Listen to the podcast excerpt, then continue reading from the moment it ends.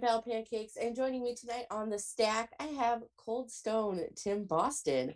Mr. Boston can be seen scooping out the pain across the Midwest in places like Magnum Pro, Pro Wrestling Phoenix, Midwest All Star Wrestling, um, 3XW Wrestling out of Des Moines, and Midwest All Pro. Additionally, he is one of my favorite people and best friends. Please welcome Tim Boston. Well, hi. Val. That's uh, quite the introduction. I have a lot to live up to now. So. well, you, I know that you'll succeed because you're awesome, and I have the utmost faith in you. so, um, just to kind of start out for people that may not be as familiar with you as uh, as I am, um, how long have you been? how long have you been wrestling? So I uh, trained with Magnum Pro, and I don't know, it's, it's called the Wrestle Factory now. It was just called uh, Jason Strife's Garage back then. But uh, I trained in the spring of 2015 in Council Bluffs, Iowa, with Magnum Pro and Jason Strife, who was a guest that you had on a month ago, a couple weeks ago. Yeah, probably about a month, month and a half. Friend of the Monkey Show. Yeah. yeah. Friend of the stack, Jason Strife. and um, how did you decide where to train? To train uh, in the area that was really that's even to this day the the Wrestle Factory is the only school in kind of the Omaha, Omaha Council Bluffs area.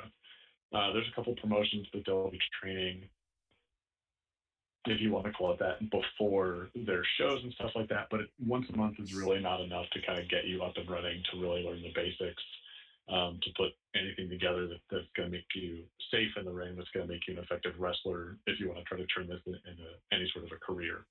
Um, but my history with training and things like that. So let's jump back maybe 2013, 2012, 2013. Uh, a friend of mine, he goes, We need to go to this wrestling show. You love wrestling, I love wrestling. Let's go. And we went and saw a Magnum Pro event in uh, Oakland, Nebraska, and it was one of the benefits for their local um, firefighters union uh, union there.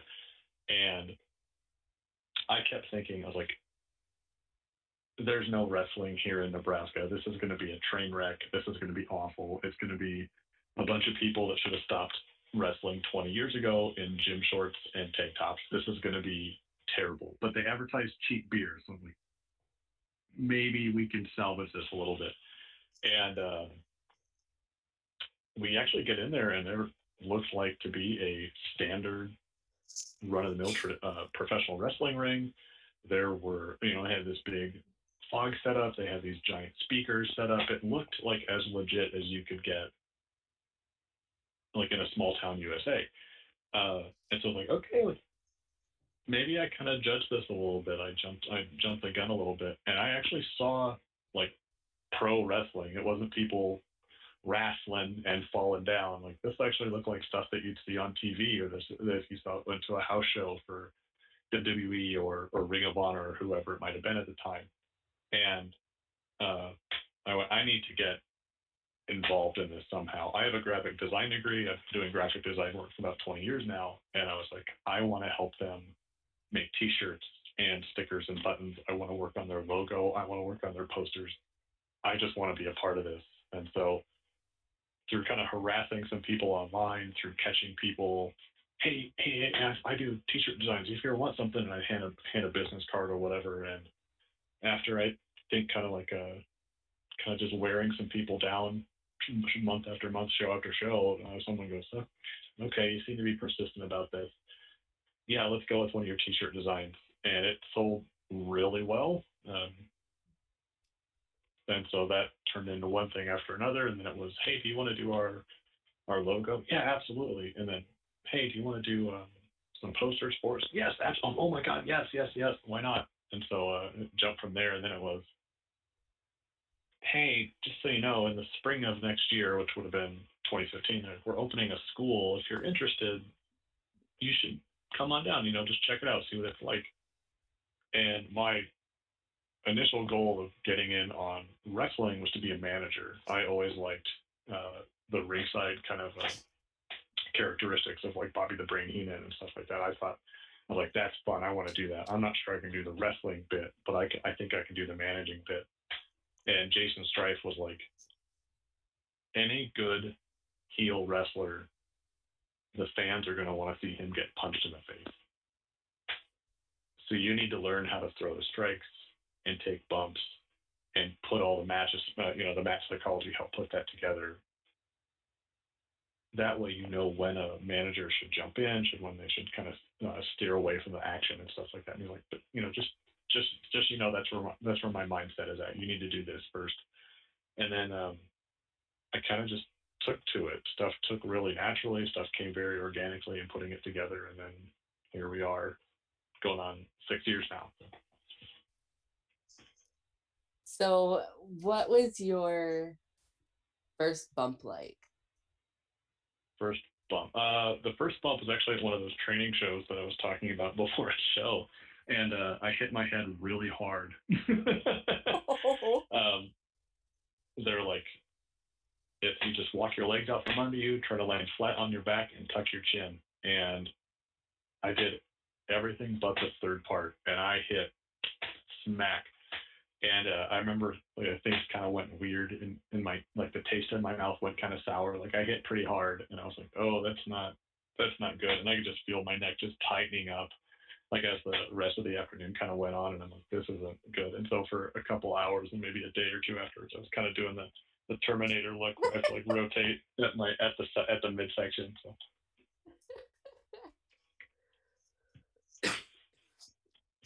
So what was your first exposure to wrestling?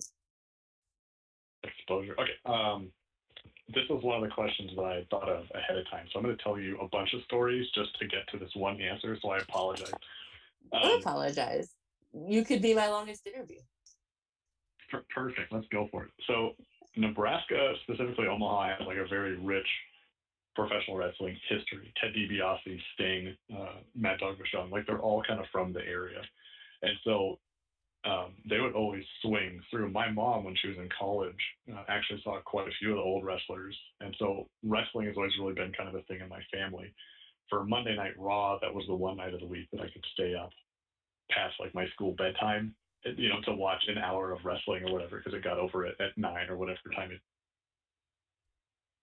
So the first time that I saw wrestling was on TV, and I was a huge Hulk Hogan and Macho Man fan. I love like classic Shawn Michaels, uh, Undertaker was my favorite. Whenever we'd go to like a live show, I always wanted to see the Undertaker, and he was he wasn't there until I was almost 22, I think. Like like it took quite a while for me to see him live uh, at a show, but um, it's now long gone. So let's pour one out for the Omaha Civic Auditorium. But um, uh, they used to uh, WWF used to do a lot of their house shows at the Civic Auditorium. It was like every year, every 18 months, they'd come by, and it seemed like they were always uh, in town right around the time of my birthday. And so my dad would always get me birthday, uh, always give me tickets for my birthday. And so um, we're going. Oh, was I front row? I, I remember being very up close, and I saw the Mountie take on Shawn Michaels. And I remember I saw a guy flip off the Mountie and it blew my mind. Like I think it was like seven or eight, but it blew my mind. I was like, you can do that in public, and he's not in trouble. Are his parents here? Like just like this just drove me crazy when I was like seven or eight. Um, and so uh, later on, kind of in the in that in the show, I see Papa Shango come out, and I, I always thought Papa Shango was cool. He was this giant voodoo man. Like, why not? What's you know what's to not like about Papa Shango? Um, and so he comes out and he's he's shaking and he has his skull has the smoke pouring out of the top of it. And uh, this woman sitting next to us, she reaches into her purse and pulls out a crucifix and she holds it out at him. And he walks right up to her. I mean, he, they're within arm's distance. They could touch each other. And he rolls his eyes in the back of his head and he starts chanting and shaking. And she is praying to him. And I was like, this is the coolest thing in the world. I love professional wrestling. That's awesome. Like that's a really like that's a really cool moment for you. Like I wonder if it's was it just a house show? Like I wonder if you could find it anywhere. Oh, I don't think. I think. Uh, I think Hunter Hearst Helmsley had one of his first matches at the Omaha Civic Auditorium. Uh, I'm trying to think who was like who was there. I remember like going to some of the old shows, and I remember seeing uh, Owen Hart was there, and he, uh, he they would play Bret they would play the Bret Hart music, and so people would stand and cheer, and then Owen would come out and yell at everybody that that you know they they like the wrong brother, that he was the one that they should be cheering for, and, and seeing old like Diesel and Adam Bomb and stuff like that. Like those are the those are kind of the house shows that I remember. But I don't think they uh, Nebraska does not get a whole lot of live televised events when it comes to pro wrestling. So I think we've had one or two pay per views. I think one pay per view at least. But I think like back in the day there was like a WWF in your house. And then I know that they've most recently done like a judgment day at one point because I took my mm-hmm. mom for Mother's Day. That's awesome. but yeah, I think that that's the extent of what I know as far as for pay per views. I know every now and again there'll be like a Raw or a SmackDown, but you know. Yeah. Um, so, what was a young Tim Boston like? Annoying. uh, I was the energetic class clown. I loved making people laugh. I loved entertaining people, and I think that's uh, growing up like that is really kind of what's influenced my professional wrestling style, being a more action-paced, uh, fat, an action-packed, kind of faster-paced comedic wrestling. Was really just the stuff that I was doing as a kid, just to entertain my classmates and entertain my sisters and stuff like that. So, um, I was a Sorry, I'm seeing some of the stuff come from from Sue Dog 83 in the chat. I do get it. That's really funny. Uh, so um, uh, no, I was if I could get someone to laugh, if I can get kind of someone to like just like snicker even just like groan, like roll their eyes at me, that was my drug. I loved it. I wasn't into sports. I didn't play basketball or football or anything like that. I loved acting in front of people. I loved performing in front of people and and stuff like that. So um, that's that ten year old Tim Boston was whatever he could do to get a laugh or to get a rise out of people. So, how did that factor into your current? I don't want to say gimmick, but like character and persona as a as a wrestler. Sure. Um, I don't know. I've always had like a real quick wit, like just real, just able to snap jokes off or like bad puns or like anything kind of get someone to groan and roll their eyes. I love dad jokes. I'm not a dad, but I love dad jokes. Um, that was kind of always something just you know, like bad jokes, bad puns, self-referential humor is something I've always kind of really liked. Um, like growing up, I loved the movie um, Airplane. I loved watching the Naked Gun movies with Leslie Nielsen, like kind of that self, that referential humor of like, hey, this is a funny joke in and of itself, but if you've seen the movie or the skit that they're making fun of this, you'll like this on a whole other level. Uh, and that's kind of how the Tim Boston character works too. It's almost I think if you took like meme culture and this kind of very self-referential, fast turnaround, um, you know, something's like hot today, cold tomorrow, you know, find the next one. That's kind of what Tim Boston is. It's like very self very self-referential, very pop culture based. So that's kind of how I decide everything for what Tim Boston does in the ring and on social media. So at at this point, you've been wrestling for like six ish years. Mm-hmm. What would you say has been your greatest achievement in wrestling up to this point? And you can say like a title or if you had like a really specific match or opponent? Um, I haven't had my best match yet.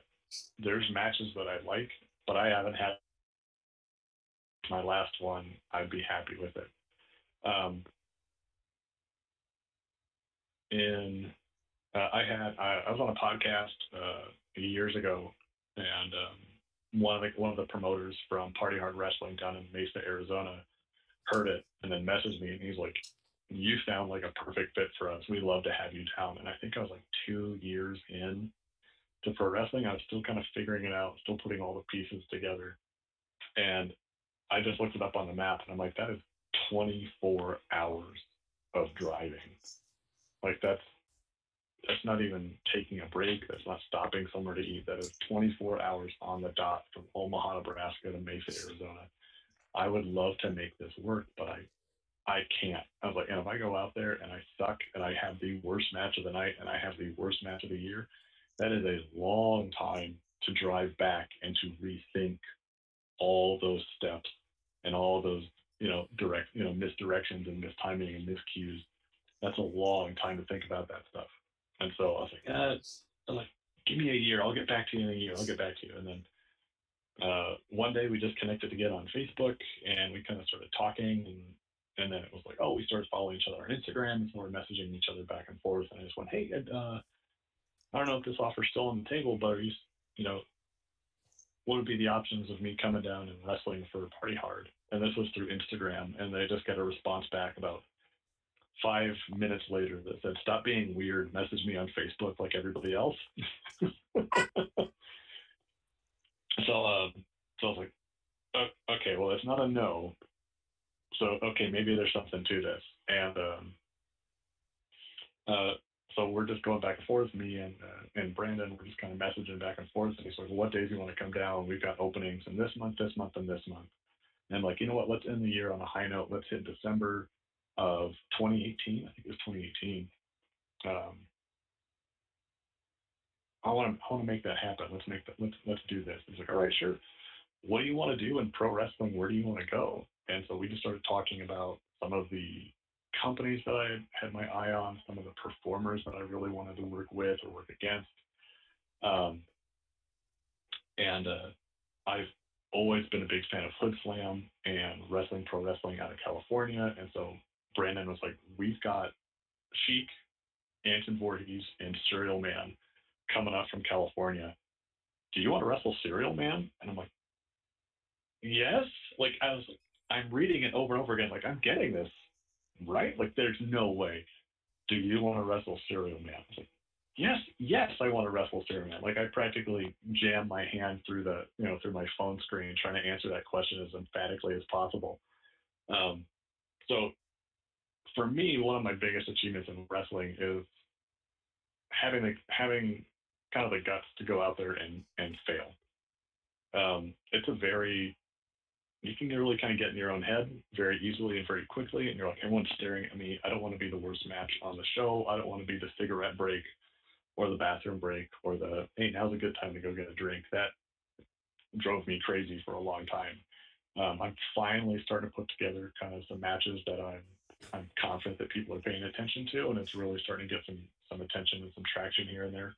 Uh, but kind of one of the big um, kind of achievements that I've had in wrestling is flying down to Arizona, wrestling a complete stranger in front of a crowd of strangers, having probably you know one of the top three matches that night, um, making a whole lot of new friends, and then coming back. Like that was it was kind of cool. That was such an out of the element thing for me. But um, so that's um, another one was uh, getting to wrestle one of the names that I've looked up to for a long time in Minnesota wrestling and kind of Midwest wrestling for like the last 15 or so years. Brian Cruz has been kind of one of those top names. Um, he's really uh, established what independent Midwest professional wrestling is. And so in the spring of 2019, I was able to go up to Minnesota and wrestle him and just had a real bang a match, a lot of fun. Uh, we both kind of work a real fast paced, hard hitting comedic style. We made her, the photographer laugh so hard her mascara ran and she couldn't take any more photos of us and she yelled at us during the match. She's like, Damn you guys, you're making me laugh so hard. Like and so that's another that's kind of one of, that's up there. That's top three for me, that experience. So um when you went to Arizona and you wrestled mm-hmm. at Party Hard, you wrestled Cereal Man. Now I feel like I've seen highlights of you wrestling Jody. Did you wrestle Jody? Yeah. Um, yeah. So me, Sir, yeah, uh, we, uh, Cereal Man and I, we hugged, we made up, we got on the same page. We joined forces with Macho Mouse to form the League of Lactose down at Party Hard Wrestling. And we took on the Bayside Besties, which uh, was Jay Cafe, Jody, and then oh, I wish I could remember the third one, but it was like essentially like Screech, AC Slater, and a Zach Morris type. And uh, yeah, so I just got real brief interactions. Um, I've been on two shows with Jody with Jody himself. He changed his name a little bit now. Um, uh, but yeah, I've got. If, I think it's on IWTV, but you can catch some clips of me wrestling Jody. Because at, at one point he posted like a highlight video, and I was like, wait a minute, I know that guy. yeah, I think I'm taking an unprettier in that highlight video, so not a highlight for me. but it's good to see the Midwest talent getting out and doing anything because I feel like that doesn't always occur here. Yeah, that was uh, for kind of my day to day. Unfortunately, I do have to travel from time to time, and so I'll go to industry events all over for design work and illustration work. And I was talking to someone, and they're like, "Where are you from?" And I'm like, and I'm in San Diego, California. And they're like, "Where are you from?" And I'm like, "Omaha, Nebraska." And they're like, "Nebraska?" Like they they couldn't place it. And they're, I'm like, "Yeah, it's smack dab in the middle of the country." And he goes, "It's purple." And I'm like, "Yeah, on a map it is. It's probably purple, but it's not really purple. It's a lot of like grays and and wheat colors. But yeah, yes, right in the middle of the country." Grays and wheat colors. That's a way to describe it. Yeah, that's fairly mm-hmm. accurate. So, what would you say has been your greatest obstacle that you've overcome in wrestling to this point? Uh, I kind of talked about this a little bit about flying down to Arizona, but just it's really easy to kind of get in your own way and to sabotage your own success. Uh, just go for it. Like if I had to give myself, if I had to give advice to myself five years ago, 10 years ago, 15 years ago, I would say just go for it. If there's a company you want to work for, reach out to them, get in contact. Some people say, like, the worst thing they can say is no. You can't get fired from a job you don't have. So why are you sweating reaching out to somebody or trying to make contact with somebody? So when you travel, what mm-hmm. do you listen to? Do you have like road music or podcasts that you would recommend? Yeah. Um, so usually when I'm driving somewhere, like uh, last year, so I have, um, I pride myself on my wrestling gear. I think I have really creative, unique gear. And one of my favorite sets of wrestling gear that I've only worn, in public once was my SpongeBob set of gear. So the trunks look like SpongeBob's clothes, and then I have long white socks and knee pad covers that look like SpongeBob's long white socks. Uh, that idea came to me at like two in the morning in March of 2020, um, when the time change happened for spring forward. So it was 11:59 and all, or whatever, 1:59, and all of a sudden it's 3:59, you know, whatever time it changes. Uh, and I just kind of got this weird, yeah. Good luck uh, Bald Monkeys. I don't know if you're going to find it. That was uh, a funny thing about that gear is right around the time that I got it, and I was like, I'm going to start wearing this. That's when everyone kept started coming forward and being like, this person's a sexual predator, and this person's an awful person in locker rooms. And I'm like, yeah, I'm not, I'm not wearing this in public anymore. Uh, so, um, uh, but driving up somewhere, I usually listen to a lot of podcasts uh, uh, talking or, or conversations, whatever, it, it kind of makes the travel time go faster. Uh, a lot of the places that I get booked at are probably six, seven, eight hours away from me. I don't have a problem getting in a car and driving somewhere by myself. As a matter of fact, I kind of prefer it, to be honest with you. But um, I'm drive uh, driving. I love podcasts or stand-up comedy or anything like that. And then driving back, I usually listen to something a little bit louder, a little bit heavier, kind of keep the adrenaline up, kind of keep the you know stay awake that much more. So what I'm hearing is speaking out killed the SpongeBob gear. It did. I just didn't want anyone to go like, "When did you know Tim Boston was a weirdo?" And then they just go, "That." When I saw him wear that. so uh, I've I've worn it to uh, Magnum Pro does Patreon shows on Saturdays, and so I've worn it there uh, just to be kind of funny and goof around. Last year, around October, we did a Halloween themed show, and so I wore it there where it was appropriate. Every every match, it's probably not appropriate, but uh, the character and the kind of style that I want to get across is something that's funny, um, but as also have a very grounded base in professional wrestling and kind of in traditional professional wrestling. Um, and so I tend to wear stuff that looks a little bit more stone cold, stone cold like, or or very, you know, when someone says describe a professional wrestler to me, and they're like bald head, beard, black trunks, I'm like, boom, I got it. Check all three. So while we're talking about your gear, uh, mm-hmm. you went a little bit viral uh, within the past week or two um, with your with your gear. Do you care to yeah. explain the, the yeah, gear and how this how this occurred? I should have grabbed them, but uh, I refer to them affectionately as the dumb trunks, and that is uh, when I first started wrestling. Throughout the first like six or eight months, I wore black bikers. I really wasn't that confident enough to go the full on brief the plain black trunks look, so I tried to cover up as much as possible, um, but still kind of getting the character across. So visually, like, oh, I get, I get who he's supposed to be. Um, so I started kind of getting really into social media, and I was posting some of the logos that I had, and I was posting shirt designs on Instagram and on Twitter. And I had someone reach out to me on Instagram saying, "Hey, I do uh, costume design for cosplayers cosplay is a lot of standing still, standing stationary, posing, taking a photo, posing again, taking a photo. It's not really too much movement going on, but that's a like wrestling or kind of like um, uh, kind of like action sports. Like I don't know what, what I can't remember exact words that they used at the time. This was four and a half, five years ago.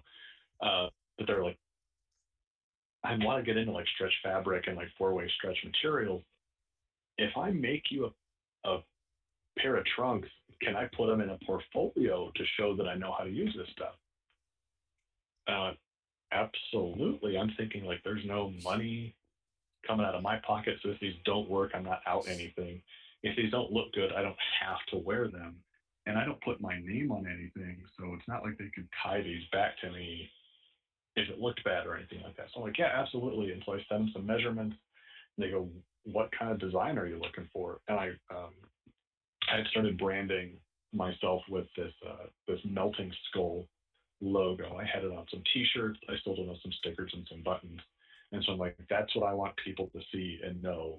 This is Cold Stone Tim Boston. So I wanted to put the uh, gear deniability, essentially, yeah.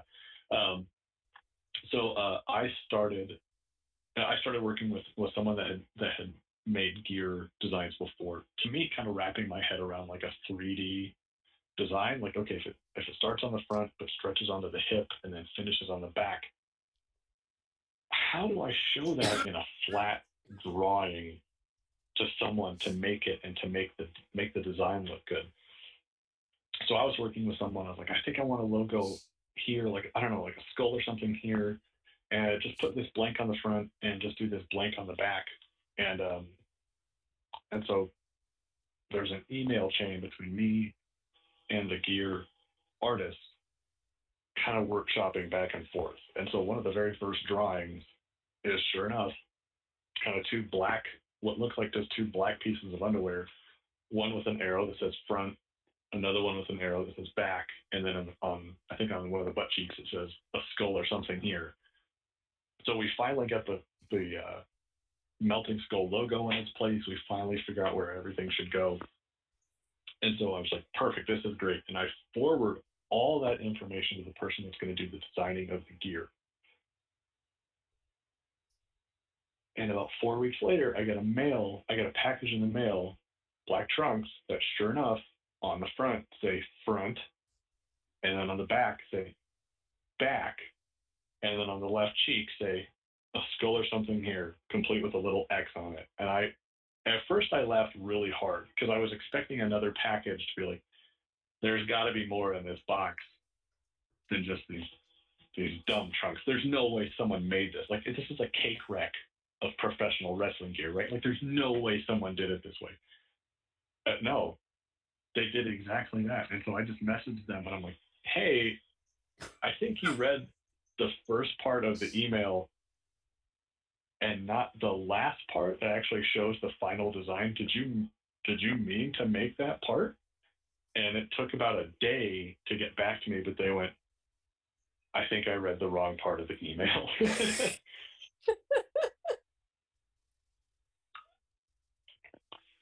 so I think yeah, it's popped up there uh, right now. But all the pictures um, that have been shown of me being on the show, there's my black trunks that say front on it. You can see it right then and there. What was really funny is when I the first time I wrestled in Wisconsin, I wore those just because it's usually a funny icebreaker. People want to come up to you and talk to you about it. It's a great way to get people to come over to merch because you want to have a conversation. And uh, I'm standing there in the ring. I'm kind of stretching, and this lady just goes, "You got those on backwards." And I had to look down and look at them, but it's like, no, they say front on the front. And she just laughed. She thought it was so funny that I even had to look down. I dress myself. Why would I think they're on backwards?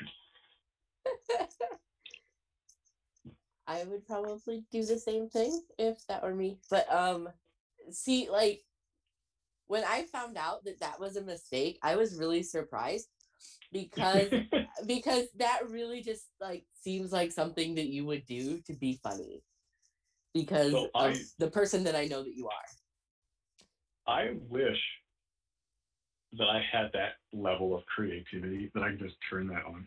I'd make dumb jokes. Uh, in the chat, Stu Dog, I photoshopped his forehead to be about five or six inches taller on a poster. Uh, there's a, I do some of the posters down here for Magnum Pro. There's a wrestler that's like six foot eight, six foot nine. Um, uh, he's considerably taller than all the other wrestlers, so I photoshopped him to be stretched off of the match screen graphics and he's so much bigger than everybody else. That's I have a very surface level style of humor. There's really you're not digging through layers in the jokes that I make. It's either you get it or you don't because it's right up in front. And so the fact that people are like, "Oh, that's fake. You fake those." I'm like, I I wish if I could fake those, I'd be a millionaire by now. Um, that tweet though that kind of had like some traction to it. I did have to recreate the screenshot of uh, of the message that I got from the gear maker to kind of fit. Um, I think it was Boar. Uh, uh, Boar is War. He was kind of tweeting out like what the design inspiration behind someone's just you know someone's gear and then the inspiration behind it. So just to fit that format, to fit that that kind of setup, and then the delivery of it, I did have to recreate that email. So it, it it looks fake, and you can even see me in the reflection of my computer taking a picture of my monitor. So yeah. Um, you do, uh, you do all the posters now here, don't you? I don't know who else would do them.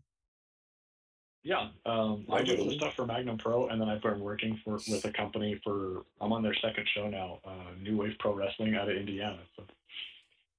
Nice, because I know mm-hmm. that for a while on the Magnum posters, you were doing like a little like um, hidden Easter egg is what Item. that's called. um, uh, one of the guys that I trained with, um, that uh, he's kind of uh, more an MMA fighter. Uh, I think now he's a more of a pro wrestler wrestling MMA fighter, but he still does a lot of the MMA stuff.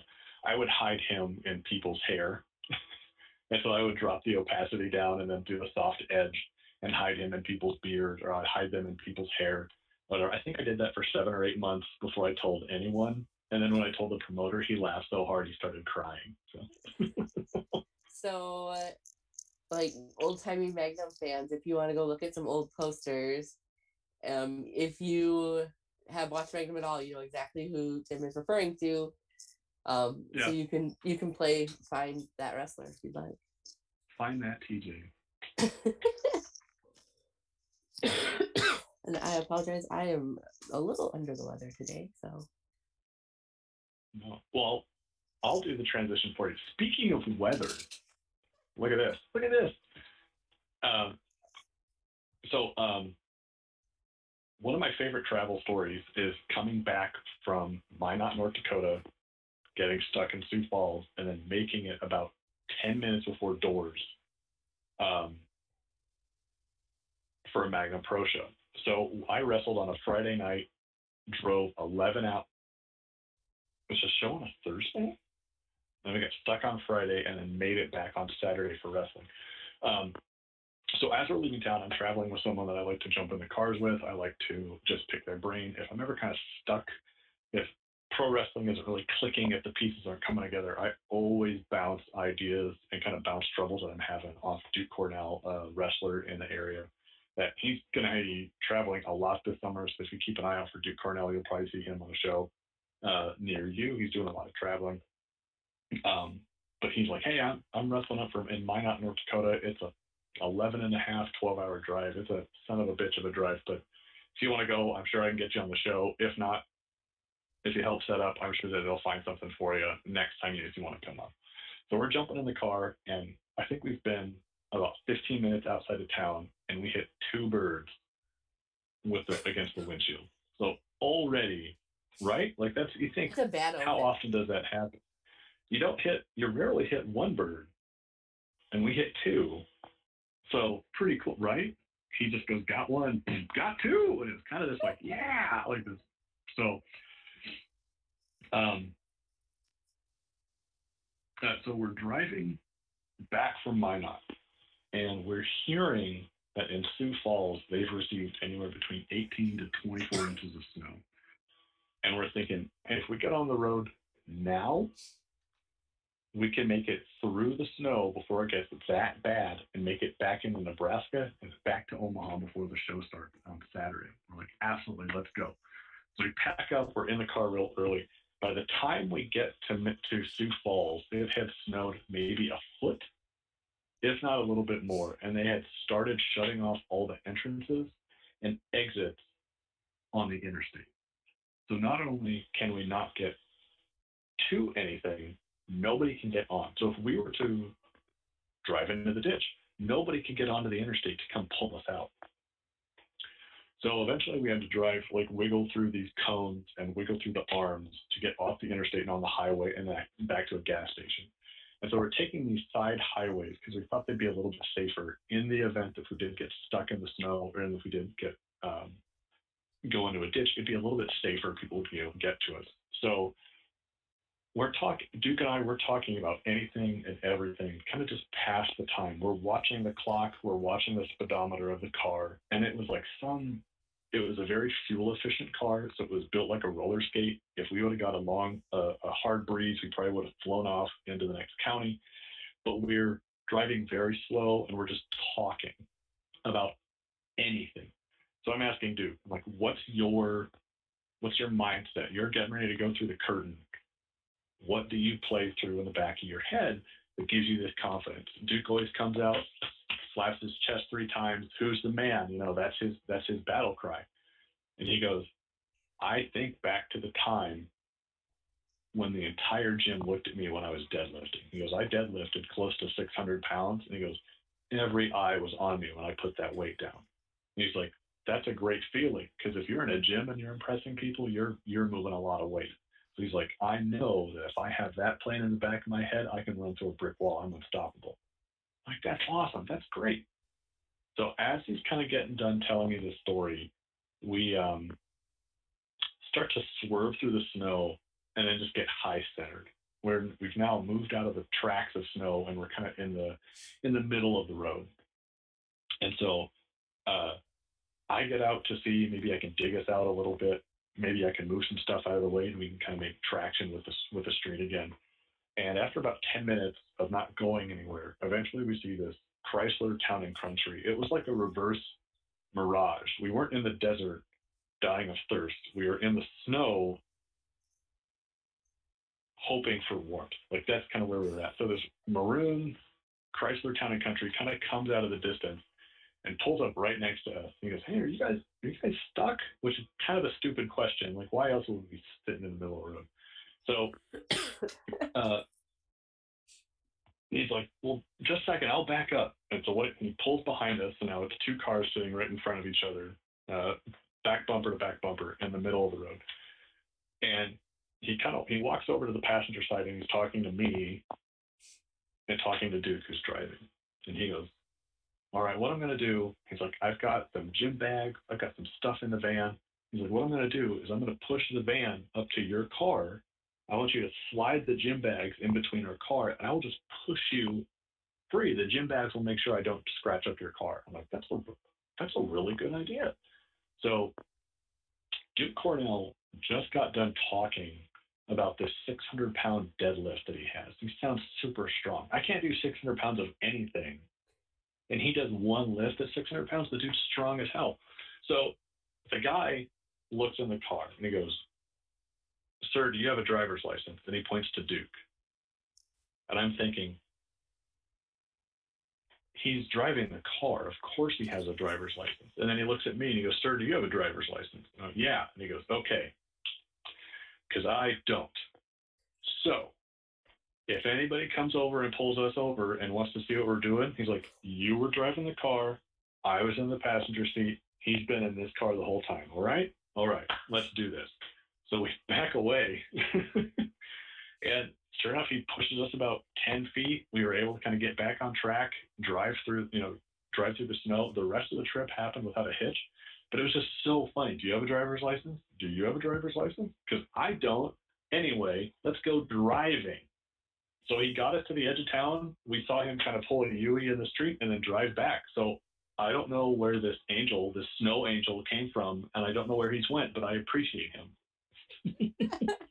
Have you ever like attempted to figure out where he was from or who he is? Or no, you just like better um, off not knowing? I, you know what? It was a lucky day. I think we, uh, I think we have some spirits looking down on us. I'm not going to question it. I'm just going to go with it. I do have uh, I, one of the companies I wrestle for quite a bit. Um, not so much recently, but uh, when I first got started in wrestling, I would go to Midwest All Pro out of Sioux Falls.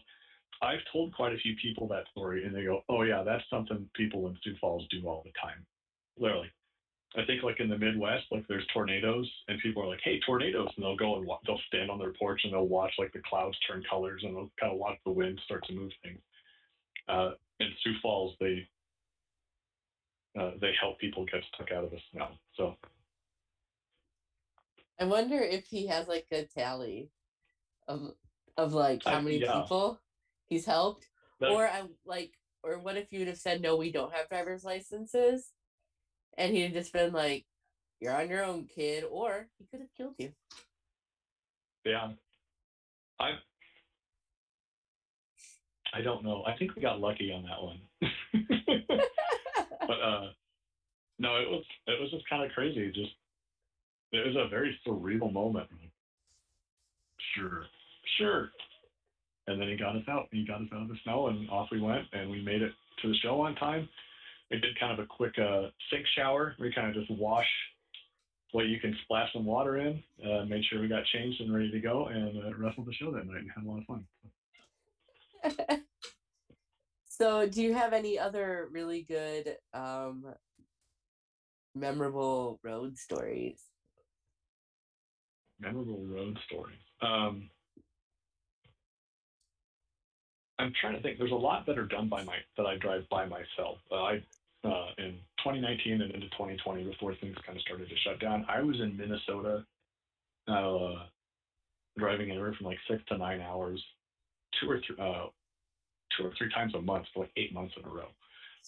And unfortunately, there were sometimes I couldn't get anyone to come with me. Uh, I made it into Wisconsin, and I was like, I'm going to get Tim Hortons. I've heard about this stuff for years. I'm going to get Tim Hortons. And then we get there, they were all closed. Apparently, there was a huge licensing disagreement, and they closed all the Tim Hortons. So, uh, didn't have Tim Hortons, didn't have Timbits. I will one day. I will one day. Uh, in in five years, let's do a follow up story. And you're like, what's your greatest wrestling achievement? And they're like, uh, championships, opponents, and like uh, donuts one time from Canada. And that's all I'm gonna say. So. Well, um, Timbit sound like appropriate for Tim Boston. Thank you. So, uh, but yeah, driving back to Minnesota, I was wrestling in um, uh, Twin Cities. I was wrestling kind of all over, anywhere from between six to nine hours, kind of driving through the state. And so a lot of my stories are me uh, getting kind of droopy eyed and sleepy at like three in the morning, knowing that I have four more hours of driving to do, getting home, trying not to wake up my dogs, taking a very fast shower, and then going and doing my shift at the gym that I work at later in the morning. So that's kind of what my wrestling weekends are. Um, so unfortunately, my travel stories are pretty boring, and it's like, yeah, I stared at the side of a road for seven hours, and then I got home. Crazy, right? Fun um, travel, y'all. I, yeah, I do have. At least I find this story very entertaining, and this was. Um, I am not. I am not a.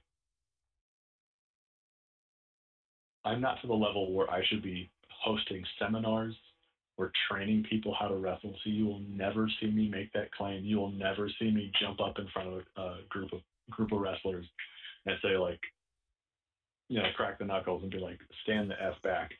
But uh, you can swear. As I started, as I started to kind of get a little bit more experience, um, I wanted to go back to the training school that I had gone to and help out some of those students. I'm like, I can't lead this training class. I don't want to lead this training class, but I can help the head trainer out. I can help Jason Strife out. I can jump in the rings. That way he can kind of take a back seat and he can just kind of watch from a distance. Uh, foot placement, ring placement, timing, things like that. Jason Strife is a big stickler on kind of those things. He really wants you to be a ring general, know where you're at at all times, know where your opponent is at at all, at all times, and be safe when you're wrestling. So I'm like, I can jump in there. He can take a back seat. I'll help. I'll help. I'll be a helping hand. And the way that Jason Strife sets his rings up very early on when you're training is he kind of just drapes the ropes off the turnbuckles. He doesn't tighten them like you would see on TV or you'd see at Showtime. They're very loose. And he's like, his mindset behind that was like, if you are coming close to the ropes, you're way off center. So you do not want to rely on the ropes to keep you coming back to the middle. You need to have that in your head the whole time you're working. So we're working this spot. We're kind of just training over this spot over and over again. Lock up, push to the corner, big push out, guy rolls backwards.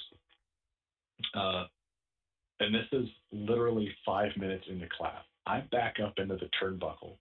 And when I go to shove the person, my shorts got stuck on the up hook of the turnbuckle.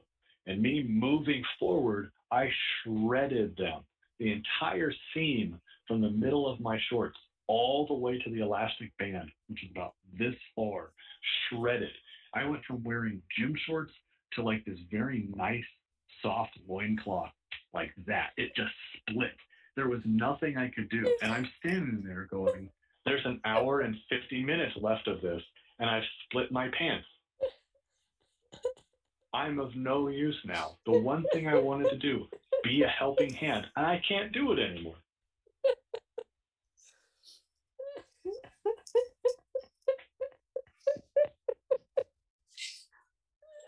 How did you rectify the situation? Uh, I told Val lost it. Uh, I uh, we joked because uh, Strife saw what happened, and I'm surprised he didn't just laugh at me. And just go, get, get out of the ring, go home. Like, because, but he's very good at like realizing, like, you big dummy, I can't believe you just did that. So he just goes like this. He just calls this move to me, and I went, uh, I think it was Vic, uh, Nikki Stett. He now wrestles as Nikki Stett, but I went, um, Nick, do a sunset flip. And so I just, I leaned down and he jumps over me, and essentially he just kind of drove his face next to my now exposed butt cheeks in training. So.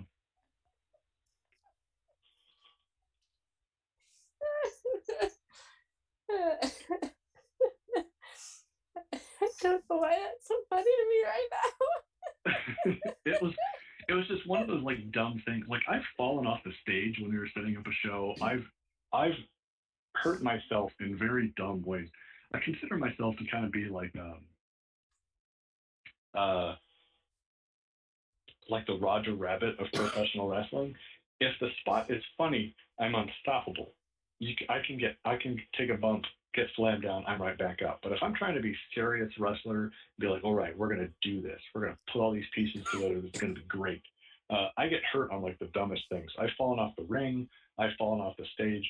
Uh, one of the times I was telling people, hey guys, be careful. This isn't locked down. So you want to make sure that, and then right as I said, make sure that I stepped off the stage and the entire inside of my right leg from my ankle to about mid thigh just got scraped up the side of the stage. I'm the only one that's hurt.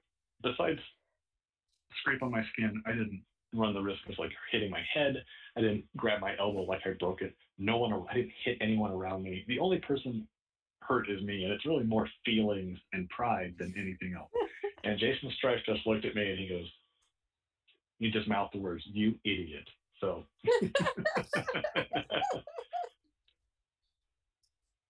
that sounds like something Strife would do. Yeah. Oh, oh, okay. So I got to go back to this. Ooh. I teased that I was going to talk about all these things, and then I forgot. You get me talking, you start laughing and giggling like a like a crazy person, and then I forget. So okay. A crazy um, person. So let's see. we talked about Papa Shango. We talked about how annoying I was at 10 years old. Uh, drove around with strangers at Sioux Falls in a snowstorm.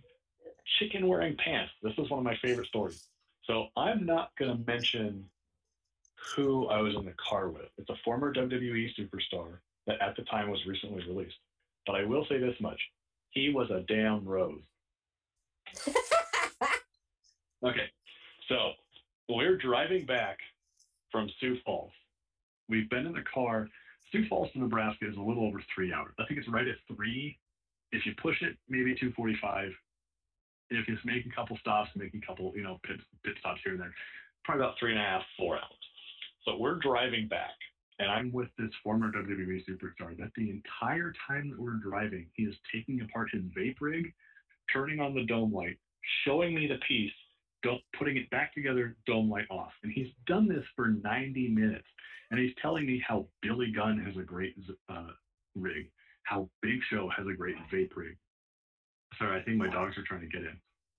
Uh, and he's going like, see, what you want to do is unscrew dome light this thing and then tries to tell me about this thing because what it does is dome light off turn back in so he's telling me about all this stuff and i'm meanwhile trying to drive i do not want to kill the famous international wrestling superstar that i have in the car with me and what was funny about that is uh, i got in a car wreck earlier that week so i had a rental car and he goes you didn't rent a car for me, did you? That's not necessary. And I tell he's trying to be very humble about this stuff. And I, oh no, I got in a car wreck. And he goes, ah, click, that seatbelt went right back on. So, uh, to start the night off, we're in the, um, we're in a hotel and he wants to vape all the time. If he's not talking, he's vaping. And he was, he was very talkative. So he's like, I want to, uh, they think they'll let me vape in here? And I was like, no, I don't. I don't think you can do those indoors. And he goes, maybe I'll just go sit in a corner. Let's just go sit in a corner. And so we're in a corner of this hotel restaurant, and he's thinking, as long as I just keep kind of blowing the smoke down my jacket, no one's going to be the wiser, right? No one's going to catch on to this story. So um, he orders a double vodka and Coke, and they brought him a double vodka and juice but he had drank half of it, realized it wasn't Coke, and said, Oh, hey, uh, can I get this drink fixed? Can I get this fixed? And they go, Absolutely. We're so sorry. So they bring him a, a double vodka and juice. So he's already had three shots of vodka by this point in like a 10 minute span. He's been vaping like a chimney, like it is going out of style. And he is, and so the bartender eventually comes over and he goes, Fellas, I hate to break the bad news to you, but I can't have you doing that in here. You're sitting right underneath our smoke alarm. And sure enough, we turn up, there's the smoke alarm like six feet above our head. So um, he goes, he goes, well, I just ordered another drink. Uh, if I can, if I can get that to go, we'll leave right now. Which I didn't think at the time, like when the pandemic really got heavy, there were bars and restaurants that were giving like margaritas and stuff like that to go. Like you can get those to go containers this is 2017, I think. Like you couldn't get alcohol to go, and the, were you in South Dakota? Goes, we were. Is that a thing? Okay. Oh, my parents owned a bar for 15 oh. years in a small town. There are lots of to-go drinks. there's a lot. There's a lot to go drinks. Okay. So the guy is looking at us, and I think he was so concerned that we were going to set off the smoke alarm. He goes, "Yeah, I'll get a to-go glass for you." And sure enough, it was like a kid's sippy cup full of vodka and juice. So now we're on the road. We're driving back. We've been on the road for about an hour and a half, and uh, my passenger starts to see signs for Council Bluffs, Omaha, Lincoln. He's starting to see some big names, starting to see some big cities. And he goes,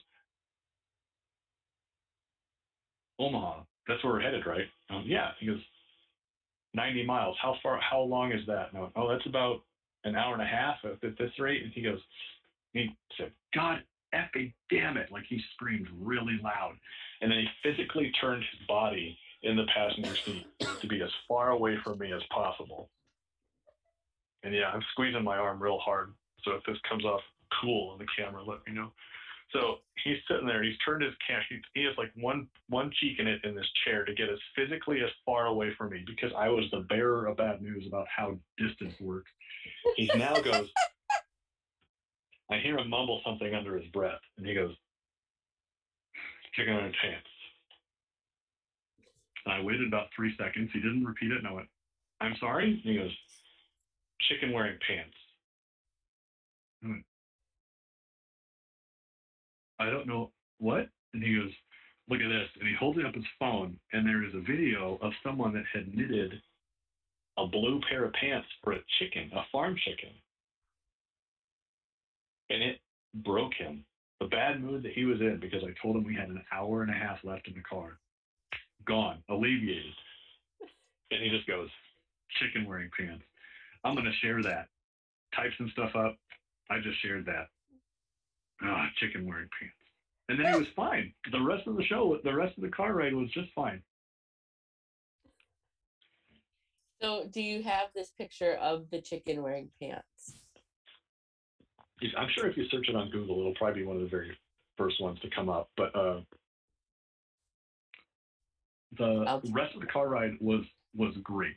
Um, he wasn't always talking about vaping machines and stuff like that. We were talking about the pro, the pro wrestling scene in, uh, you know, his home country. We talked about how people know the Guerrero family from Mexico. They know the Hart family from Canada.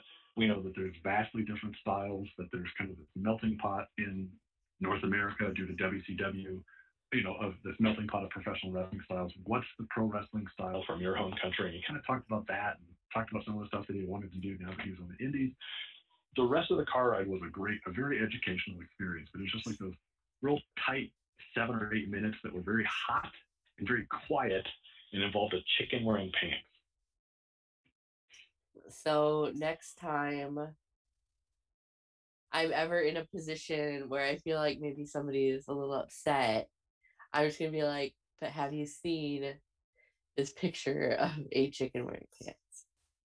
Yeah, it's like I know you're probably a little hot, but I can alleviate like that. You like chickens. I yeah, I've yep, found there we go. Bald monkeys on Twitch. They just they found it. So there it is. Those look comfy too. So, I don't know, they're like sweatpants. So they're like I assumed like in my head I saw like crocheted pants, but not the case. Uh to me, they kind of look like loungewear. Uh, maybe some joggers. Maybe so, uh, there's another piece of this outfit that made the uh, the chicken look like a Russian gangster, a Russian mob. Mm, did the chicken pants have juicy on the ass? I don't think so. I just see the side profile. mm. um, if the bald monkeys can go ahead and just uh, maybe tweet that out, that may be a real delight. There you go. and just with no context, just the picture, no context. Yep. 20 likes at least. For sure. Of chickens wearing trackers. There you go. So, uh, while you're on the road and you're taking all these trips to these exotic faraway places like Minot, North Dakota, uh, mm-hmm. Um, what are some of your favorite road snacks? So on the way to a show, I try to stay well hydrated. I try to eat almost like a small child. Well, like whatever I can grab my hand on.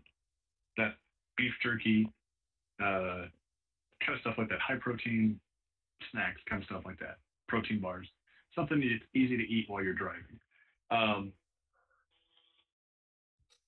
on the way back, that's an entirely different story. I eat like I am a kid in a candy store. Like I eat like you gave a nine year old a hundred dollars and said go to town. Like I eat anything.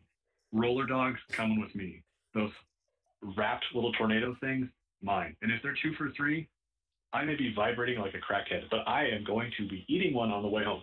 So there is um, uh, the any candy you can get at the grocery store at, the, at gas stations is like two for three. Those little cherry sours, those are mine.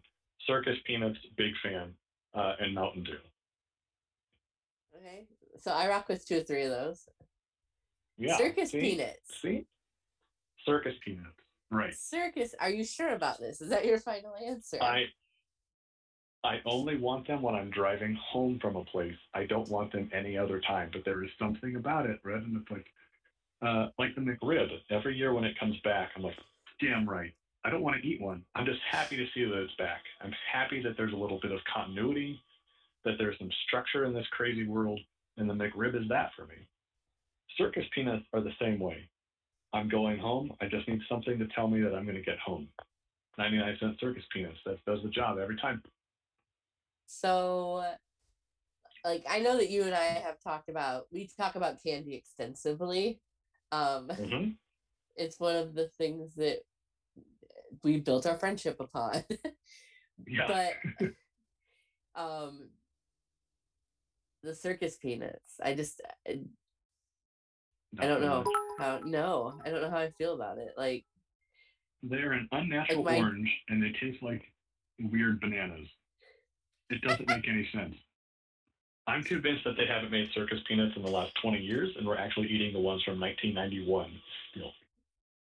I mean, my dad likes circus peanuts. Like, they But really your have dad that, sounds like, pretty awesome to me. they really have like old person candy vibes. Yeah. But I mean, I occasionally like other um much contested candies, so I will let you have those. Thanks. I'm a I'm a big uh, handful of candy corn uh, around Halloween kind of Mhm. gal, and I we have discussed before. We need a I need just one singular peep at Easter, just just one. Yeah. And that's the only time. If you put peeps around Christmas time, I would hate it. But there's something about Easter where it's like, you know what? I think just just one. I just need to remind myself that these aren't very good, and then I'll be fine for the other 365 days. exactly it. You just need to have just one, and then just be like, "You're right. This is all I Yeah. it's it's a seasonal thing. Um, what is your favorite city? Moving right along, um, because I, as you and I could talk candy for hours probably, We could. because you're like a gummy candy guy, right? I I'm a blank like insert word candy guy. I like candy bars. I like chocolate. Uh, I like Sour Patch Kids, which I just want to say, Val, the snacks that you had in the green room for this interview, top tier. Thank you. Uh, I believe uh, I, no, I'll eat. I was gonna say I believe I gave I'll you eat candy. a bag of candy. we just do it but- again. I'm done. All you. No, I like uh, Sour Patch Kids. Anything that you can kind of grab a lot of and get a lot of different flavors. I'm a fan of. So uh, I don't know why. Whenever I go on a long ride in the car, I always need a salted nut roll. Like I don't really want to eat one any other time, but it's you know what? I'm going to be in the car for three hours. Peanuts and marshmallow and stuff. I need this. Yeah, I like a salted nut roll on occasion. Mm-hmm. what are your top five like top five candy bars? Top five candy bars. Yeah. Uh, whatchamacallit has to be number one. Uh, salted nut roll, Snickers, Snickers almond, and then um, ooh, ooh, that fit spot. I See, there's so many options now. I don't know if I can just nail this down.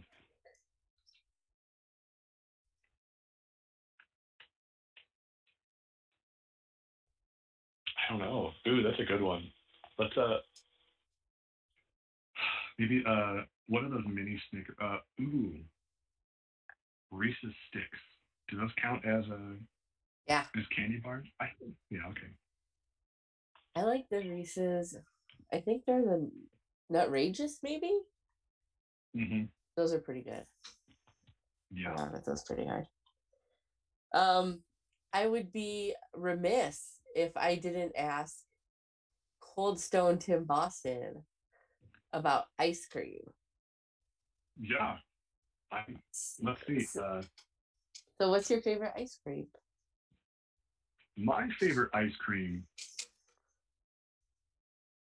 is the ice cream that I had at Ted and Wally's, which was uh, for me. It's literally like if you went in and said, I want the Tim Boston ice cream, they knew to give you this ice cream, which at any other time when it was released was called meat cake because it actually had chunks of meat in it. I want to say it had like a, a pork, uh, but it was like a bit all with like a syrupy there's very sweet flavor, and then there were little tiny chunks of meat in it. Uh, but Ted and Wally's, there's two convenient locations where you can get professional wrestling tickets at every month. Uh, one in Benson, one in downtown Omaha. Uh, they it was the fastest selling ice cream that they had. Um, Ted and Wally's is great because they support professional wrestling here in the Omaha area, and every couple months they say we're going to bring a wrestler in. We're going to make kind of their custom creation we'll see how it goes. And mine sold out in two weeks. And it had meat in it? Yeah. And uh, I think little chunks of apple. It was, it was very interesting.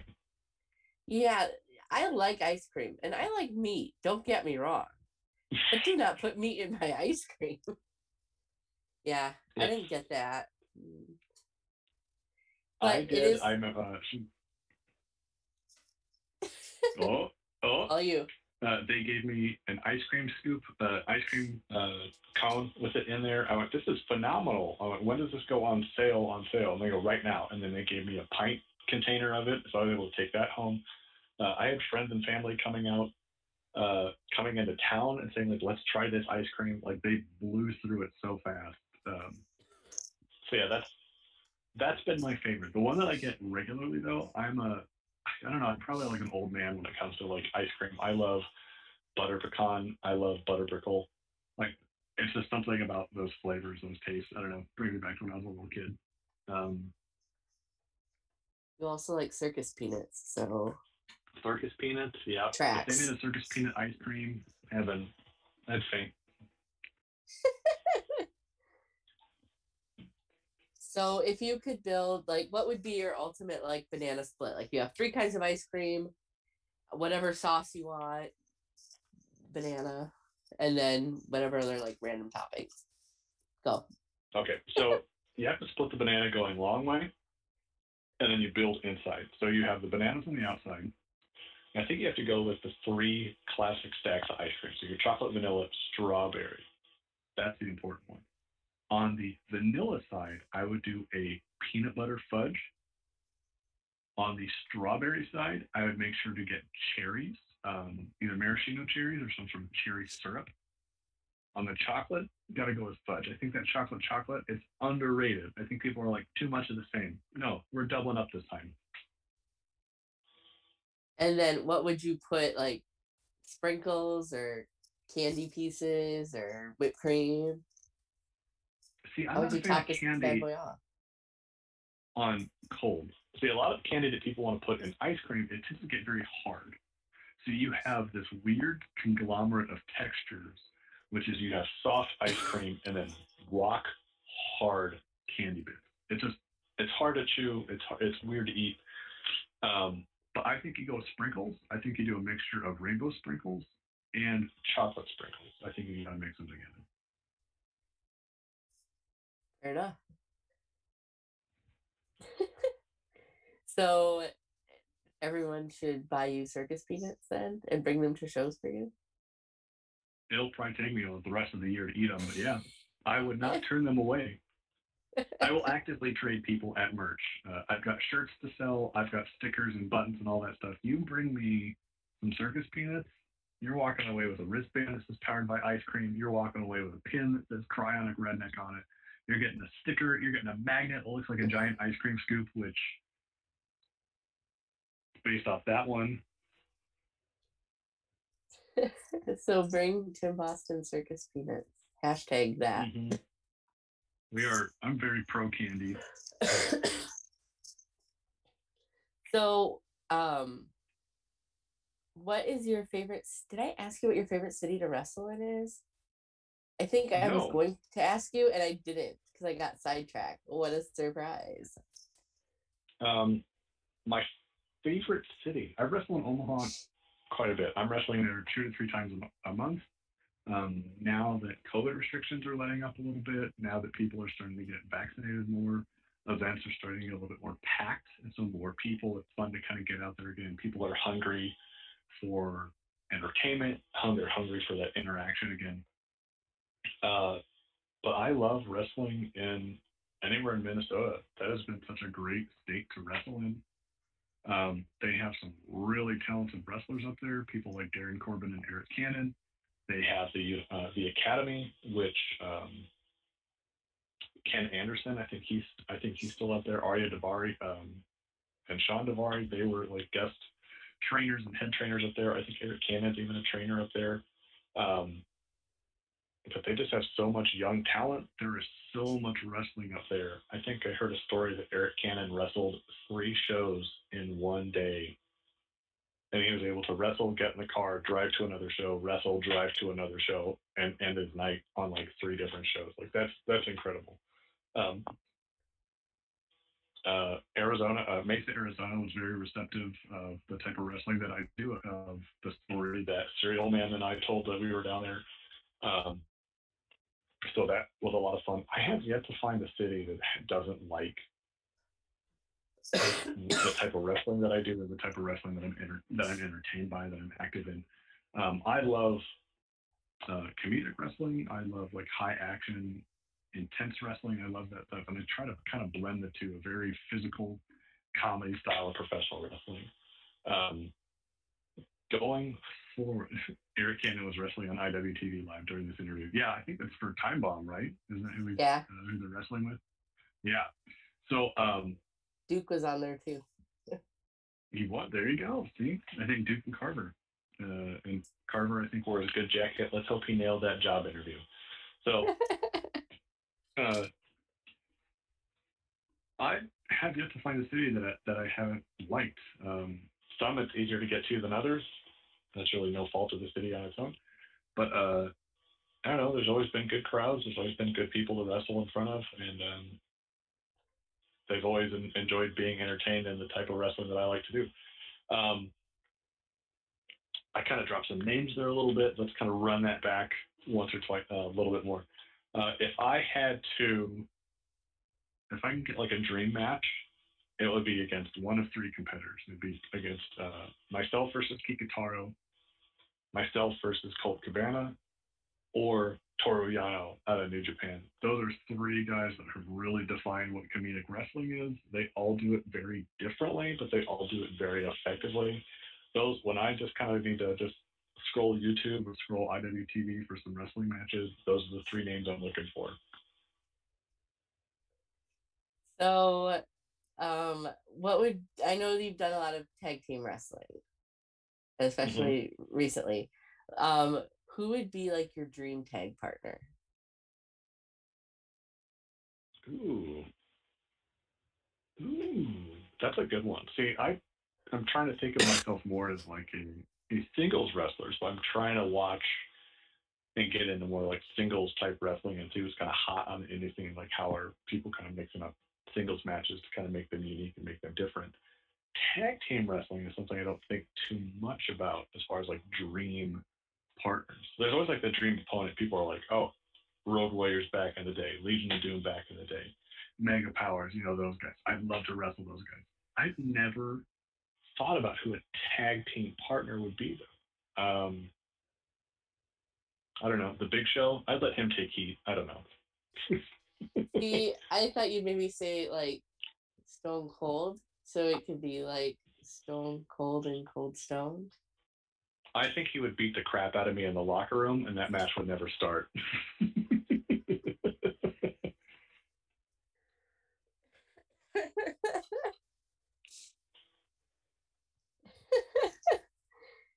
so, what is your favorite move to take, and what is your favorite move to give? Um, whenever I can, I always want to take spine busters from people. I love popping up on someone's shoulders, getting the eyes real big, and then hitting that mat and selling it like I was hit by a car. I love that. That is my thing. Uh, favorite move to give though. Um, Hurricane used to do this move, and I've tried to work it a little bit more in, kind of put a spin on it. Not a whole lot of people do it. It's, it's kind of like duck under neck breaker. That's probably one of my favorites, just because it's so different than from what everyone else does. Um, I use that. Pro Wrestling Phoenix is a different um, move, a different move set, a different character than Tim Boston, than the Cold Stone Tim Boston character. I'm part of a tag team there.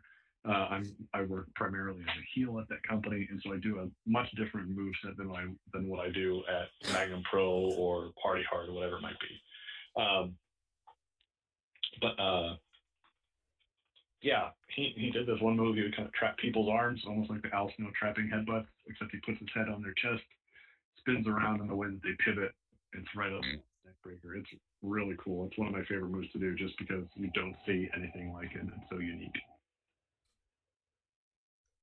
So, do you have any pre-match rituals?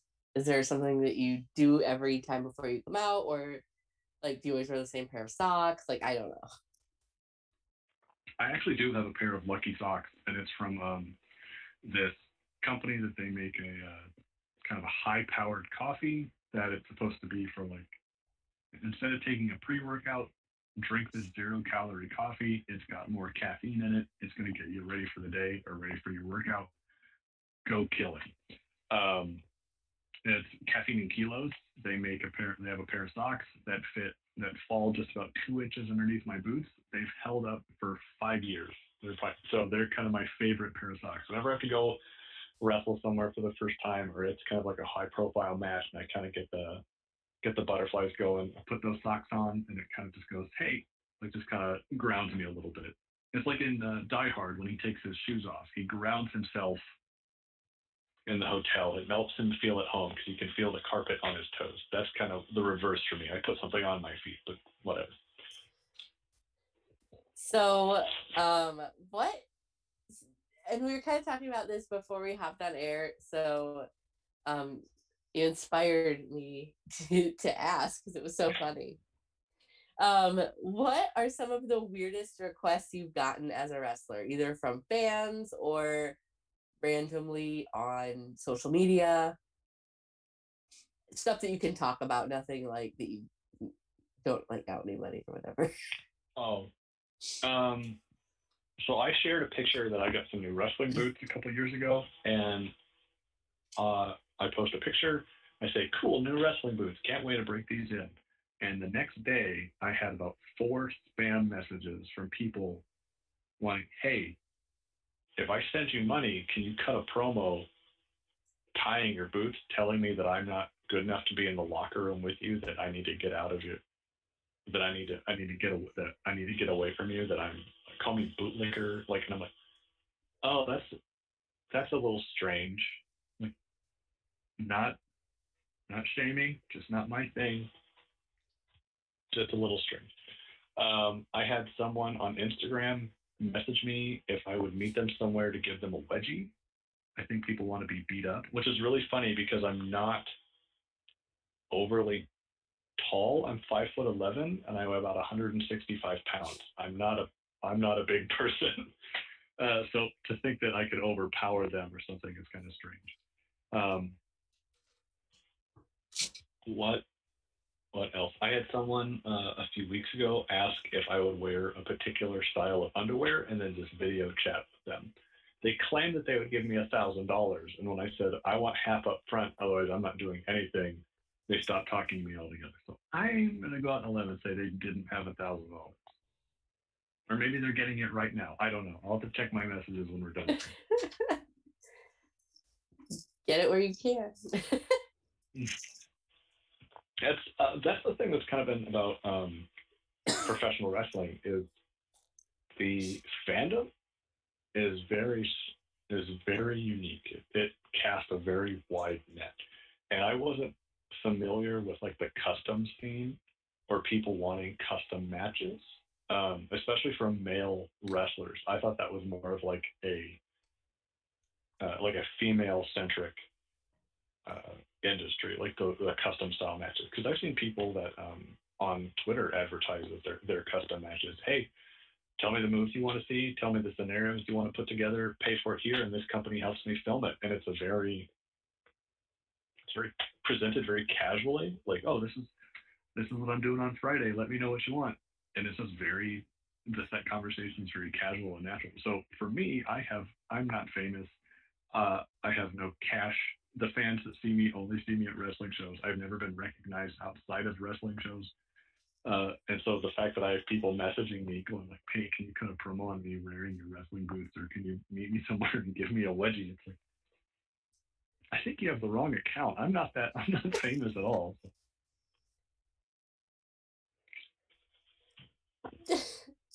so I, I I have nothing to follow that up with. That's just remarkable.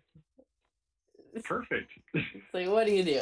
Um, yeah. So just switching gears completely. Um, what are your future plans and dreams, and what keeps you motivated both either in wrestling or out of wrestling or, or both? Uh, there was a couple years ago. I kind of hit a wall, and I was like, I think I'm, I think I'm done wrestling. I'm, I'm not having fun. I'm not like promotions weren't getting back to me. I just had a really hard time getting new opportunities and new experiences. I was like, I think I'm kind of done. Uh, it's like maybe like you did it you had a little bit of success, you were able to kind of live out some of those dreams you had when you were an annoying 10 year old. But maybe it's, you know, maybe you put the boots on for the last time. And then uh, I just kind of get, get this feeling it's like you haven't proven yourself yet. You haven't checked those boxes yet. There's companies that I've been watching for years that I think I'm finally to the point where I can bring something new to their locker room that is beneficial to their show, that is going to be entertaining to their fans. And so for me, it's um, it's getting to work those promotions, and because I'm a big believer of getting things out in the universe, I'm just going to drop those right here. I would love to work for First Wrestling. I would love to work for Camp Leapfrog. I would love to work for Hoodslam and Wrestling Pro Wrestling over in California. Those are like my four bucket list promotions. Uh, I would love to wrestle Cereal Man one more time. I would love to wrestle Kikutaro as a first. I met him in a Utah airport years ago, and so I think to bring it full circle, I would love to do one of those how it started, how it how it's going tweets that shows me and Kikutaro in the airport, and then me and Kikutaro shaking hands in a wrestling ring. I would love to have those. Um, but really, kind of the thing that kind of keeps me going is a lot of the people that I still travel with. A lot of the people that I still work with regularly have helped me so much in getting started and getting up and running as a wrestler and saying, let's see how you're reaching out to promotions. Let me reread that. Let's twist it here. Let's add this. Let's kind of shine this up a little bit more to make you more appealing. Uh, I want to say thank you to them. And so I really want to help them in whatever way that they can. Um, if it's helping them with shirt designs or merch designs. If it's, uh, hey, I'm getting booked here, I need two other people that want to jump in the car. Can are you free? You know, kind of help giving back is what they've helped me with. You know, giving it back to them, um, and then also showing um, uh, like, hey, I've I'm paying attention, and the things that you have taught me, I'm learning and I'm putting them into practice thank you for your time. Thank you for your experience. Thank you for your, you know, for sharing uh, to help me become a better performer and a better wrestler. So for me, it's really about gratitude and just giving back to the people that have helped me. So Um, Uh, who? Go ahead. Oh, sorry. As I was gonna say, who would you put in your wrestle car if you had to drive to Minot, North Dakota? Minot, North Dakota. Um, Who could you be in a car with for that long? uh, for that long. Um, charismatic canine yellow dog, I think first and foremost. Uh, trying to think who else. I would say Donnie Pepper Cricket. which I think you've interviewed on him uh, him before, but he falls asleep ten minutes in, in any car ride. So if he's driving, that's very dangerous for the rest of us. Um, uh, I'm trying to think. Uh, I don't know. Like I drive so much by myself that I'm just like, I'll just jump in the car and I'll drive seven hours, eight hours somewhere. Who cares? Let's have fun. Like I just, I just enjoy those experiences. Uh, but the people that I've driven with most recently have been Jason Strife, Nikki Scent, and Yellow Dog. Uh, we make regular trips into Minnesota or my, uh, into Sioux Falls with those guys. So outside of wrestling, like what are your hobbies? What do you enjoy doing? what I enjoy doing. So I'm um I don't get to stream it very often, uh, but I do enjoy playing computer games. I do enjoy playing video games. I do a lot of uh, drawing. I am a professional and freelance graphic designer. So um, if you see anything on my Twitch stream, some of the matchup graphics that you're seeing kind of at the bottom of this Twitch stream here, I did those, and so I work in Adobe Illustrator and Adobe Photoshop regularly. Um, that's really kind of what it is. That's really what I do in loading time. Indeed. Um, your I enjoy your graphic design work. I the the stack logo is a Tim Boston design special. So It is. It's great. That was the one thing. It's um, it's great to see. Like you and I can enjoy that logo, and we can really appreciate. You know, hey, this is great. I like it. And when you put it out into the public space and people jump on it, they go, "Oh, that's awesome!" Man, that's a great feeling. That's one of the best top three feelings in the world is when you can put something out there and people love it. I I love it. It's it's my logo, but it's also like it's in part like your logo. Like you did that for me, and I appreciate it. It's wonderful. Um, I have it as one of my little Twitch emote things, and I I've spam that in every channel that I go into. Everybody sees that logo. so, what upcoming shows do you have? So let's see, I've got a couple. Uh, this Saturday at Magnum Pro, uh, we're actually doing a show called Brood Awakening, which is at a beer house, the Rathskeller Beer House in Omaha, Nebraska. Um, in June, though, uh, I did have some dates open up. June 5th and June 12th, those are empty for me. However, I'll be wrestling at PWP Live in Benson, Nebraska on the 11th. Uh, I make a new city, new state, new promotion debut on the 26th, um, Rock Falls, Illinois, with Homegrown Wrestling. And then um, got Magnum Pro on the 2nd of July, possibly. We've got some details to work out. Um, yeah, that's kind of where I'm at right now. Uh, Magnum Pro, if there's ever a Saturday that I'm not booked somewhere, I run up and do their Patreon tapings, which you can do their Patreon for $5 a month. Uh, but you can see me on there pretty regularly. so much wrestling on the Patreon. Those Patreon tapings are a hoot. Yeah. I've been to I've been to two. um so what would you tell a 10 year old version of yourself? I think I would just need to stick with it. Um, kind of everything that I did as a kid and as a teenager and as a a young adult has led me to this point. So it's like I'm having fun wrestling. It's probably the most fun prof- in professional wrestling that I've had in a long time, and so it's uh, it's just a, been kind of one great experience after another, one great one great show after another, one great match after another. It's kind of like you know what, just stick with it. It's gonna, you know, things are gonna get difficult. Things are gonna be tough. You know, you may not always see that there's light at the end of the tunnel, but stick with it. Something's gonna happen. So, um, kind of winding down, I have a couple of questions, and I'm sure that there were probably questions in chat that we can go over. Mhm. Um, so, how do you take your pancakes?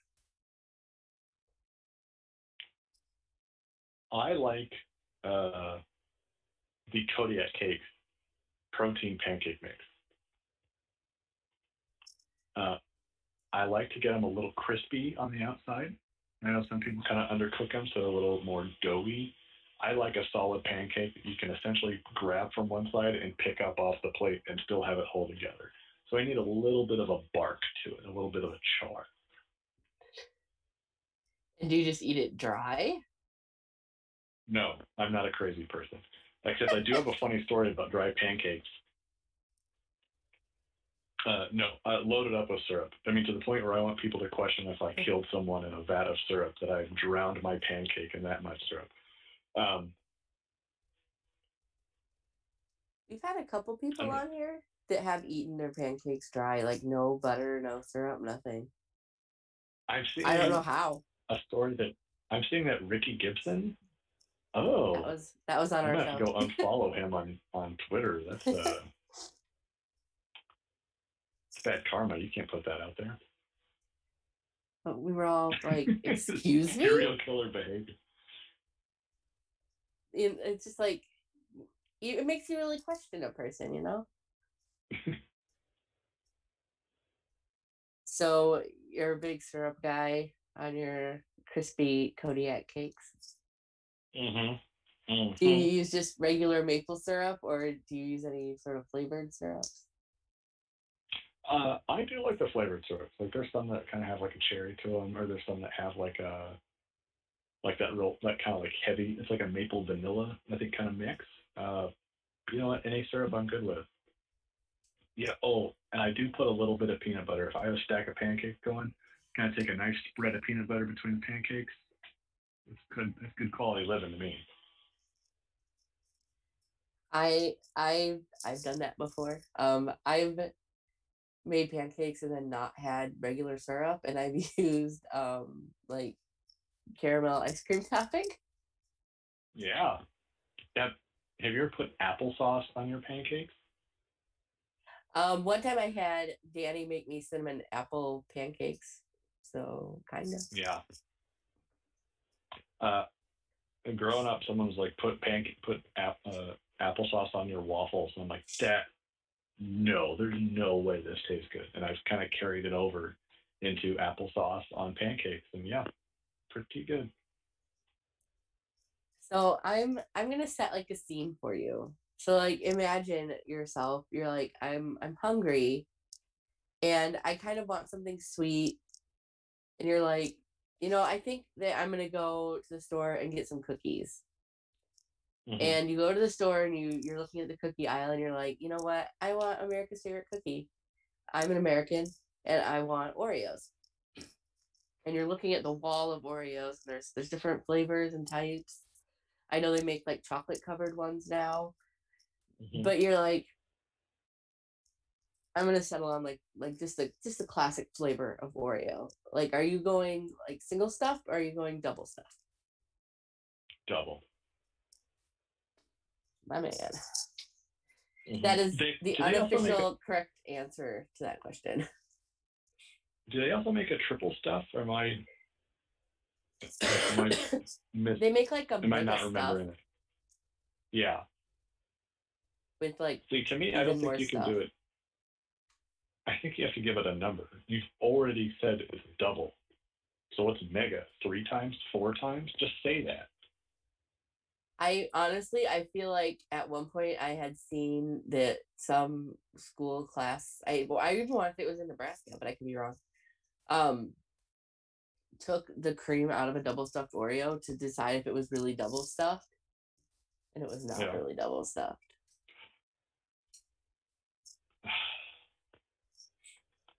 Someone is commenting that they have Oreo thins. don't torture yourself. Why would To you me, it's either eat the eat the whole hog Oreo or don't eat it at all. Don't don't torture yourself like that. I recently like you can get like the little bags of Oreos and they're but they have like they're covered in chocolate. It's like they went bloop and then you just have Oh. chocolate covered Oreos. And I'm not gonna lie, they're pretty good. Yeah. Uh, I had the the blonde Oreos, the ones with like the vanilla cookies. Oh yeah. I didn't really care for them. You're not a golden Oreos kind of guy? I don't. If there I was wanna- if there were no other Oreos to eat, yeah, I'd eat them. But if there was like here's a stack of regular Oreos and here's a stack of these golden abominations, I gotta go with the regular ones. The golden abominations. Have you done any of like the flavored Oreos at all? Uh, the red velvet ones are really good. Um, I don't know. I got the pride ones, and there was something about like the coloring, like the the filling seemed a little more waxy, and I think it was to keep the flag colors in order and not to kind of have it blend together in this weird Yeah. kind of off brown filling. Uh, but the, I don't know, they tasted waxy, almost like it was like a Play-Doh Oreo that I'd gotten tricked into eating. Joke's on you. Mm-hmm. So, um, do we have any questions from the chat? Well, of course we do. Of course we do. So Well, some yeah. some of them have been answered already. Um, but but that's okay. That is okay. We will still we will still give these people their shout outs during this time. So the first question I think was kind of half answered, and it comes from Sudog83, who asks uh favorite wrestling match kicking out of you've favorite wrestling match you've been in and also your favorite match that you have seen Uh, probably my favorite one that I've been in. I was in a casket match in 2018. That, uh, from what I did a little bit of digging, I don't think there was ever a casket match done in Nebraska. Um, and so we were kind of the first one on that. Uh, one of the big spots in that was when I got power bombed onto a ice cream cone bed of nails. So instead of barbed wire sticking up from a board, it was cup style ice cream cones that I had glued to a board. Um, that was like a lot of fun just because it was creative. People got into it.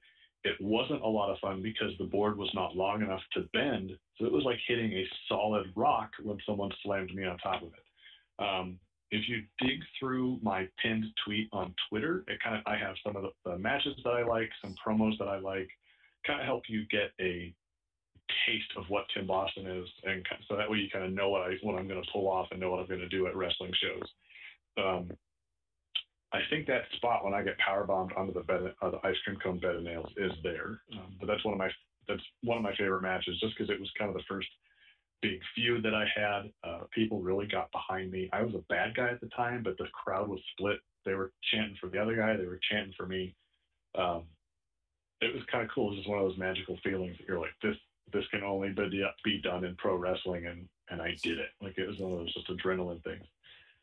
Uh, favorite match that I've seen. Ooh, um, probably Toru Yano versus Colt Cabana at Ring of Honor when they were in Chicago. nice. Mm-hmm. okay this next one is from pete sanctions. You've basically answered both of them. The first one was bucket list matches and opponents. We we heard you run through those. We heard you Mhm. talk about some promotions that you want to wrestle in uh, i'll tweak his second question and say where in the us or in the in the world where else do you want to actually wrestle in destination wise Uh, I have recently I've come to discover that I have a lot of fans in Germany. interesting uh, and so I I would love to go wrestle in Germany one day. Uh, they even tagged WXW, um, and they're like, please put him in the 16 carat tournament. We need Tim Boston in Germany. And uh, I don't know if it's like a joke at my expense, but I woke up one morning with about 20 new followers, all speaking German or uh, tweeting at me very, very broken English. I had somebody say, Good morning to Tim Boston and Tim Boston only. And I thought that was really cool. Um, Nice. How did they find Oh. you? It's Twitter. uh, it's who knows. That's the crazy part. Who knows? Uh, but I had to do uh, do a lot of Google translating to see if I was being made fun of on the on the fly. so like I this, I'm paranoid. I think everything is a is a joke at my expense. So when um, when they're like, "Good morning, King," you know, "Have a good night to Tim Boston," you know, whatever it was, I was like, "Let's look into this," because I bet I'm the butt of somebody's joke. Aw. Okay, this No, next yeah, so, question. uh, oh, this next question comes from our, our very own TBM Christopher. He wants to know what your favorite shirt you've designed is. Oh, that would be the one that I'm wearing right now. Uh, I have all my shirts over available on What a Maneuvers. If you can just search through uh, Cold Stone or Tim Boston, and you'll find it. I think I linked to it on my Twitter account. Um, this one's one of my favorite ones. Either that, uh, this one, or um, the three color halftone print that says "Chill, chilling me softly." Cool. And I'm sure Christopher is going to be putting the link to your What a Maneuver in the chat here. How Momentarily. right? So Okay. um, Uh oh. I, I apologize. Um, No. To, to, to jump off that, um, I know that you've designed shirts for a lot of people here, but I feel like you've recently done some design work for Beyond. Is that accurate? Yeah, uh, Or am I I not supposed to be talking about uh, that? three T-shirt designs. No, they don't want to book me, so I don't want to talk about. it. Um, uh, I did three, three, to, three shirt designs for Beyond Wrestling. They wanted to kind of partner with um, wrestlers that are also designers and say, "Bef- now things are starting to open up. Let's showcase the talents that you have outside of the ring. Um, I've also done work for Sanjay Dutt. I did a couple shirts for him. Um, I don't know if they're still up on his PWT store, but I did probably three or four shirts for Sanjay. Um, but it was kind of crazy because every once in you get an email that says, "Hey Tim, my friend, uh, are you free this weekend?" We just hash out designs and stuff like that. So that was that was really cool to get those emails, and um, that's really. Um, I just sent off a design to Chris Bay, so hopefully Ooh. he says, "Yeah, this is cool. Let's work with that." Um, uh, Shane Taylor, I just did four shirts for Shane Taylor, so he's got a um, uh, What a Maneuver store. Uh, that was really cool because I had just watched his match with Joe Hendry earlier in the day, and the next thing I know, I get an email saying, "Hey man, I need some fr- I need some help, and I heard you're the design guy. What can we do?" And so that was really cool. Uh, Shane Taylor's been uh, he's a cool guy to watch. I he's not a guy I would want to wrestle in the ring. That guy looks like he hits hard and he moves real freaking fast. But uh, uh, no, it's cool to see those guys. It's like, oh, I I saw them on TV, and then um, they're actually emailing you saying, hey, can we work together? Can we collaborate? And it's like, okay, try not to fanboy out too hard, but yeah, I guess we can. You know, try to play it off really casual. That's awesome. And and if you I don't know if you saw Chris just but Chris Bay was an alumni of the Bald Monkeys podcast and actually Very cool. our first interview. Oh, really? Yep. That's cool. All because of Christopher. hmm Okay, let's see. Now the next one I felt kind of was answered. Again, it's from Sudog and it talks about your current goal in wrestling. hmm Do you have one? Where d- we I Uh, think Val asked where do you see yourself going? So I didn't know if there was anything else as in like a current goal right now. Uh, current goal right now is to really just kind of check off one of those bucket list promotions. Um, to me, though, I think I really have to step up. You're seeing people get a lot more notice, a lot more attention due to um, uh, their interactions, their following on social media. I'm working on that. I think I'm closing in on a thousand followers on Twitter. I'm trying to get more video content put out, trying to film more promos, and trying to make more interesting promos so that uh, there's a reason to kind of pay attention. When Tim Boston tweets something or shares a link to something, people want to go see it. They want to interact and engage with it. Um, so that's kind of where I'm at right now. I think if I can kind of get to that next bump, um, as far as like social media goes, I think that it's going to open up some doors for me. Um, but yeah, uh, First Wrestling is starting to run again. I would love to be on one of their shows. Um, I'd love to get out to Future Stars of Wrestling in Vegas. I, uh, I've actually been in talks with them a couple times. Uh, uh, and then freelance uh, out in Chicago. That's another area that I'm trying to break into. Um, homegrown with them being in Rock Falls, with them being in Illinois, they're not too far from the Chicago scene. A lot of elbows. So uh, I'm really looking forward to that show. A month from now, at the end of June, I think if I can go out there and, and impress some people and this sounds really corny to say, but in the way that only I can, um, I'm hoping that's kind of the next set of doors for me to get through. Very cool. Sue Dog also asked about hobbies outside of wrestling, and I believe we touched on that as well. But the one that I really want to get to from Sue is talking about uh favorite forehead. Yeah. uh, so Sue Dog, he wrestles uh, here in Omaha, and to make fun of a poster, I was like, I need to put a spin on this, and I need to put something to it to kind of get people to make a double take. And so I photoshopped his forehead to be about six inches taller than it currently was. And then I didn't say anything about it. People are like, "Does he always look like that?" I'm like, "Yeah, guy's intense." just left it there, just, as did Chris with the chicken in the pants. Yeah, absolutely. Uh, I have this T-shirt. It's um, it's Stone Cold Steve Austin's body, but it's Toad from Super Mario Brothers' head. And so whenever I'll wear it and cut it in promos, people are like, "What is he wearing?" And I'm like, "Those are Levi's jeans, man. You can't make fun of classics." And they're like, "What are you talking about?" Okay, well, that was all the questions that we had from the chat. But oh, I did Uh-oh. see one come through that was like, "How did you recognize Kikutaro in the airport?" Okay. So, uh, we were both in the Utah airport in 2017, um, I think maybe 2018 and he's just tweeting out, "I'm in Utah airport. I'm uh, I'm flying to I'm from Vegas to Utah.